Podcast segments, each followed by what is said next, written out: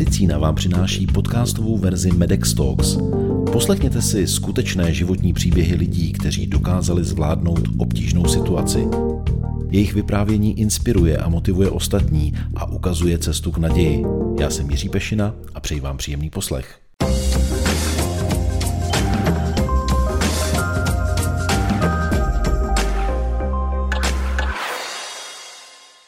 Jak spolu souvisí medicína a odvaha?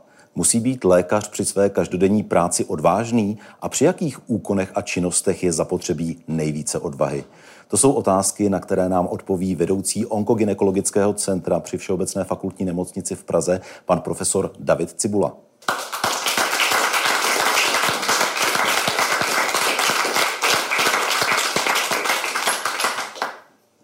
Dobrý večer. Já toho na začátku eh, trošku zneužiju a eh, je to nepřipravená věc a eh, rád bych tady poděkoval panu doktoru Pešinovi, s kterým, kterého znám několik let a s kterým jsem spolupracoval na několika projektech. Ty projekty jsou vždycky profesionálně udělaný a naposledy jsme spolupracovali na filmu, který se zabýval osvětou pro laickou veřejnost na oblast karcinomu děložního hrdla.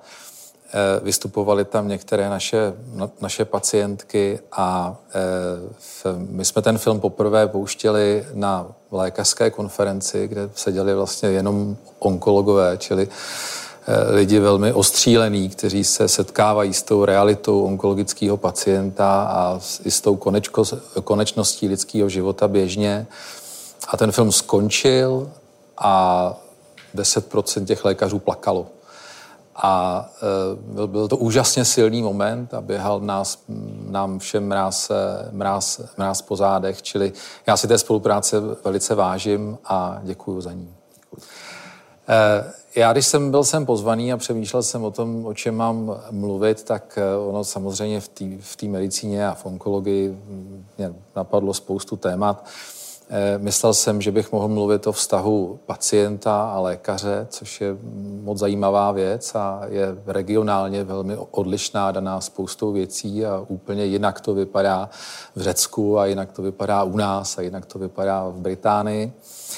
Eh, myslel jsem, že bych mohl mluvit o vědě v medicíně, protože to je 60-70% mojí práce a Eh, já sám jsem přesvědčený o tom, že jestli se nám nepodaří v, v té malé zemi, v České republice, udržet pár pracovišť, které skutečně budou dělat světovou vědu na světové úrovni, tak se rázem propadneme o 20 let eh, v úrovni naší medicíny zpátky a málo kdo si to uvědomuje.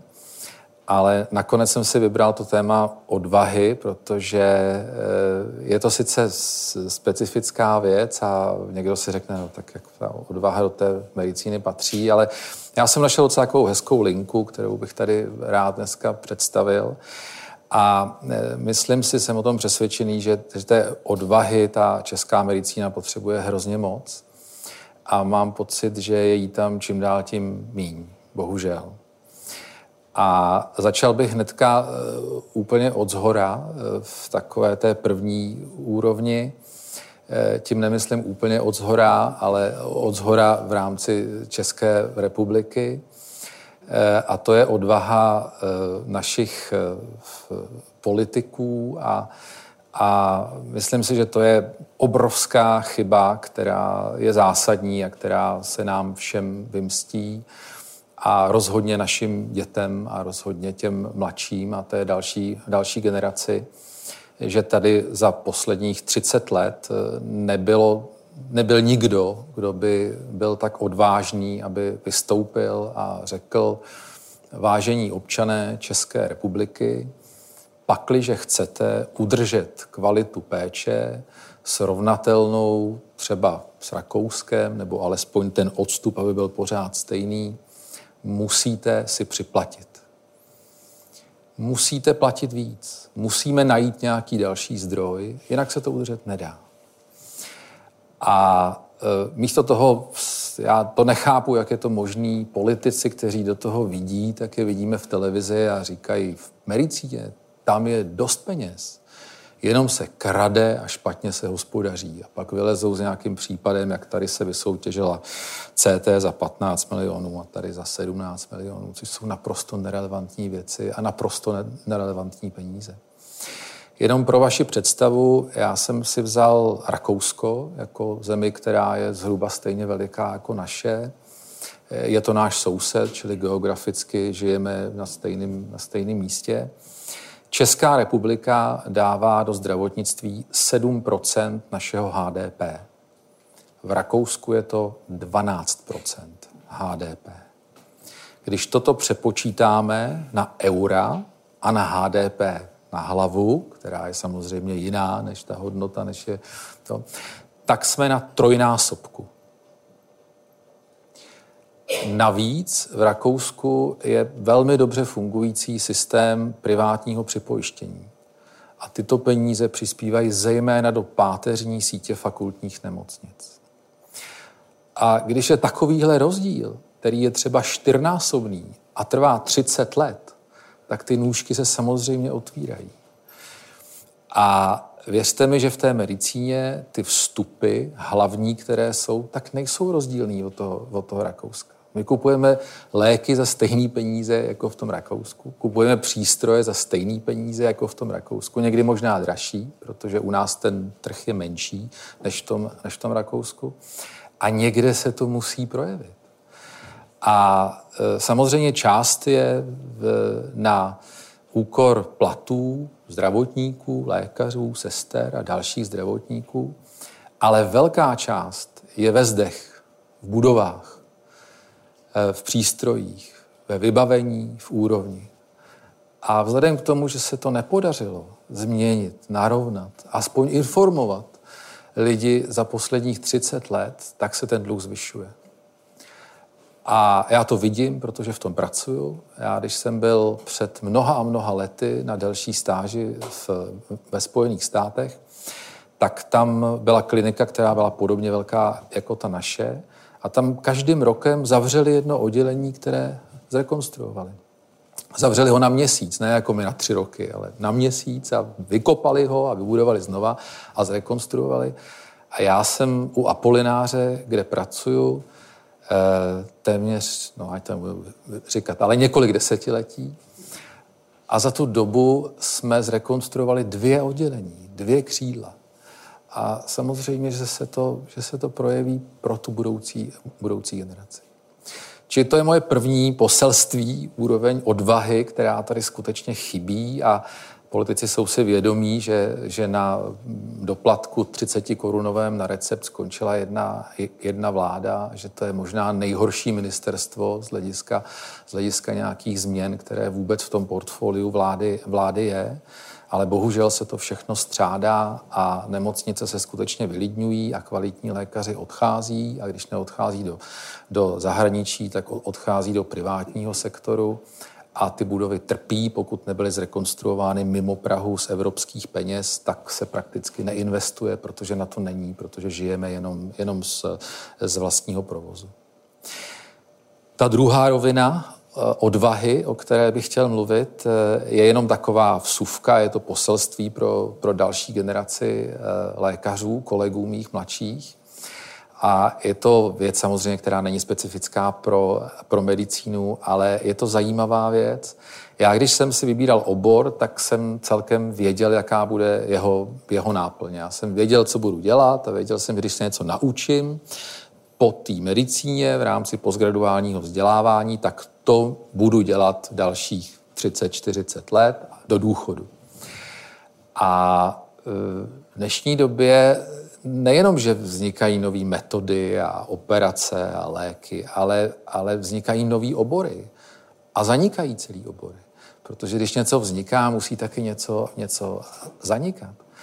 A já jako takový momentum pro sebe, příklad, eh, před několika lety jsem byl na konferenci, kde Eh, ve Spojených státech, kde byl celý velký tým z prestižní americké univerzity a tam tři kolegové, chirurgové, kteří dělali to samé, co já, operovali zhoubný nádory, říkali, a my příští měsíc jdeme na imunologii a tam budeme rok. Říkal, co, co tam budete dělat na imunologii? Teď umíte chirurgii, že jste špičkoví chirurgové tady na prestižní univerzitě. On říkal, no ale my jdeme dělat imunoonkologii, protože to je budoucnost, to je trend. A letos na jaře jsem byl na největší onkologické konferenci ve Spojených státech a, a oni tam byli jako, jako ti špičkoví odborníci, který se dneska věnují úplně něčemu jinému. Dělají, dělají molekulární onkologii a udělali to uprostřed své profesní, profesní kariéry. A to je něco, co e, taky my těm, těm mladým doktorům na medicíně neříkáme a to, co je hrozně důležité jim, jim říct, že budou muset mít odvahu v průběhu svého profesního života vystoupit ze své ze svý, e, bezpečné zóny a změnit třeba práci, ale taky úplně změnit obor a změnit místa a, a dát se do vzdělávání úplně někde jinde, protože prostě jejich obor skončí, protože nebude dál existovat. A to se bude dít čím dál tím, čím dál tím častěji.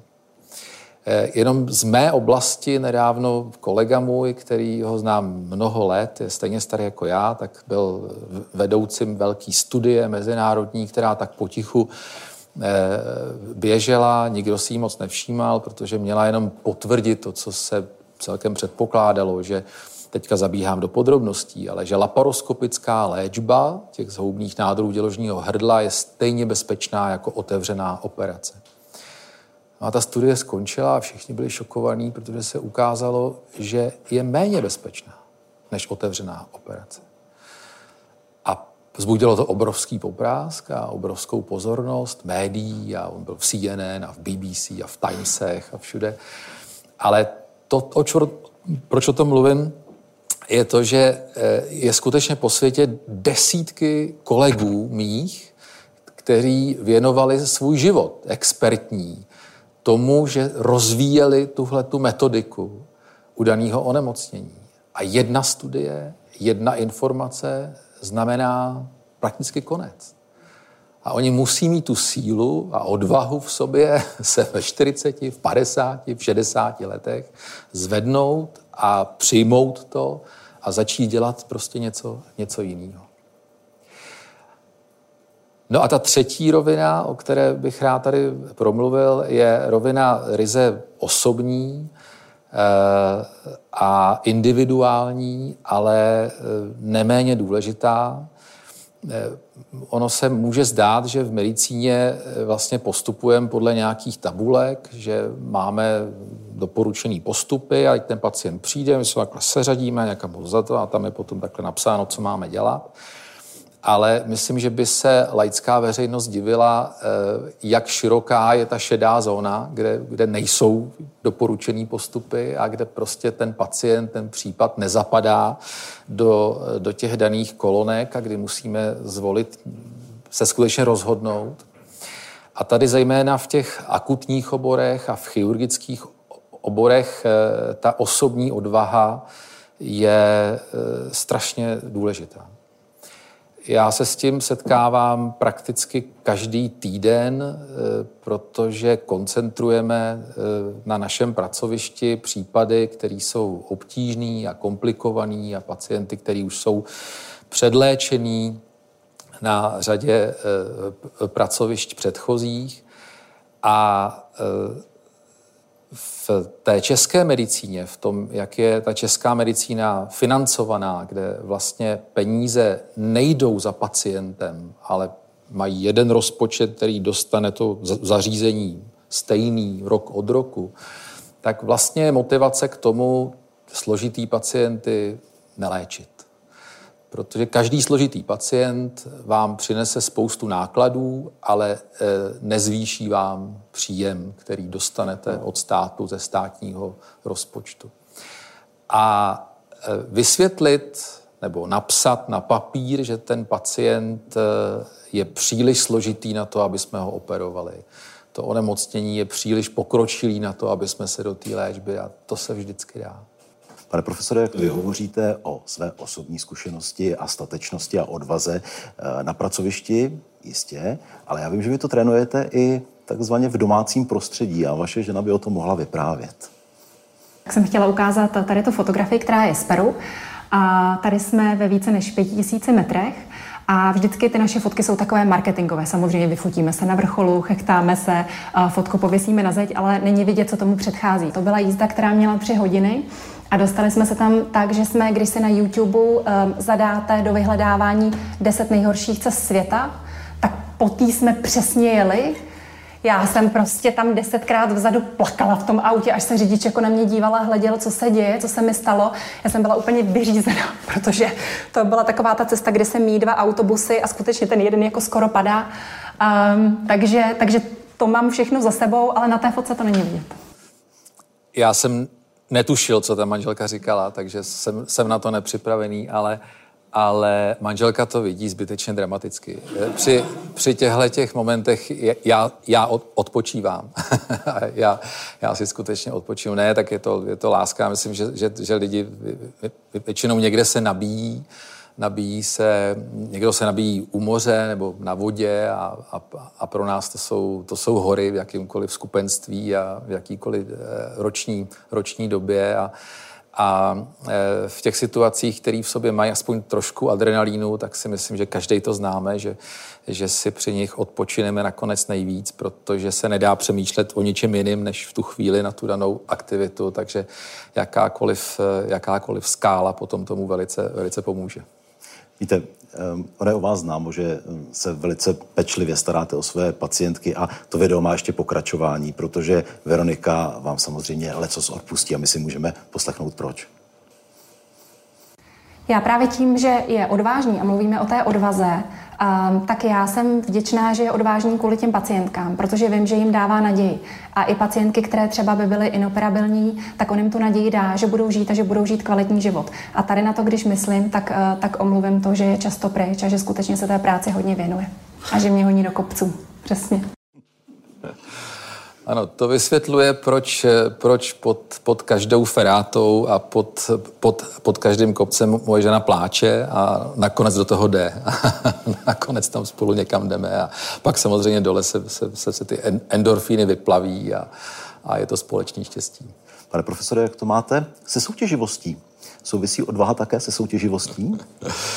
Eh, já, no, já, já doufám, že ne, já doufám, že to není žádná, že, žádná, žádná soutěživost a rozhodně, rozhodně teda ne, ne v medicíně, ale, ale eh, určitě to v sobě mám. Eh, my jsme totiž také vzali kameru a zajeli jsme za vaším kolegou, za panem profesorem Michalem Zikánem, který nám u vás také něco prozradil. David je taky hodně soutěživý typ, takže když jsme někam společně vyjeli, tak taky vymýšlel různé soutěže, které někdy byly, někdy byly dost fyzicky na hraně a se skakovali jsme z jeepu a naskakovali na něj a v um, thajském chrámu jsme zbíhali na čas schody a plavali jsme pod vodou, kdo uplave víc a tak dál. Ale zároveň to jsou věci, které nás držely pohromadě. A teď schválně, dopadá ta soutěživost vždycky dobře?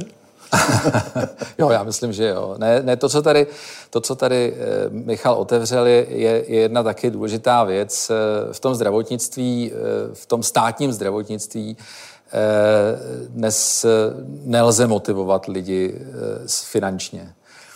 A to prostě není, není možný. A, a pokud je nějak motivovat, tak skutečně je třeba se o ten celý kolektiv starat a je ta atmosféra vlastně a nabídnout skutečně špičkovou medicínu a dobrou atmosféru, která je a není to jenom mezi lékaři, ale samozřejmě i mezi lékaři a dalším personálem a mezi lékaři a, a pacienty. To je to jediné, co dneska ty špičkový, dobrý týmy dokáže udržet u sebe. No, díváte se na mě, já jsem totiž eh, také slyšel, že um, jedna taková eh, soutěžní akce nedopadla úplně nejlépe. A myslím, že zase dáme ještě dnes už naposledy slovo vaší paní.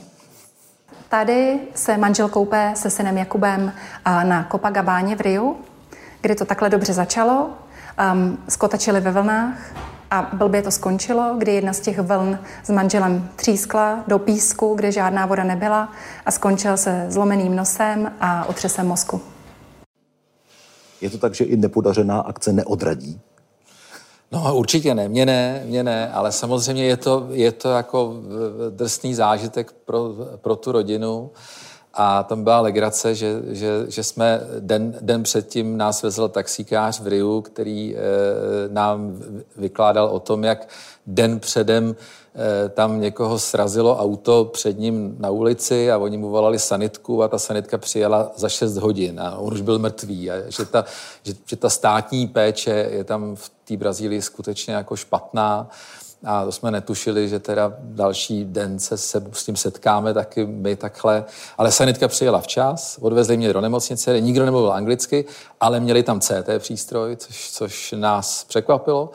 A po tom, co mě udělali CT, tak, eh, tak někdo přišel a ten, ten, ten, ten caller, ten, ten, ten, ten nákrčník, Eh, mě sundal, z toho jsme pochopili, že to asi bude v pořádku a, a po několika hodinách, co se nám tam nikdo nevšímal, tak jsem potom odešli domů a všechno to dobře dopadlo. Takže to byl zážitek nakonec hezký.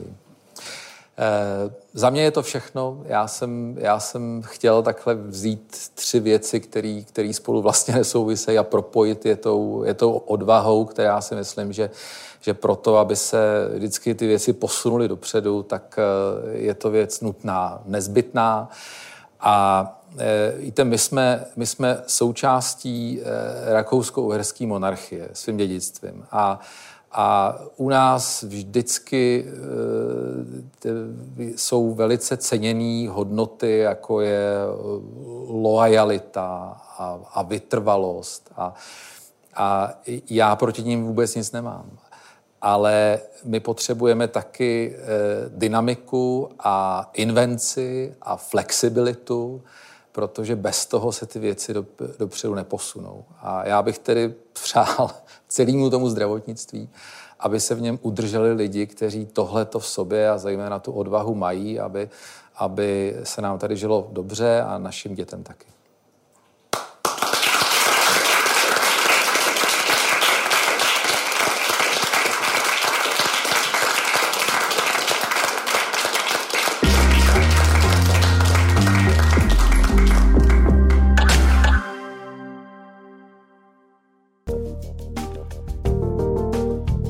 To je z dnešního podcastu všechno. Další díly najdete na portálu mojemedicina.cz a v podcastových aplikacích. Videoverzi Medex Talks sledujte na YouTube. Díky za to, že nás posloucháte nebo se na nás díváte. Naslyšenou příště se těší Jiří Pešina.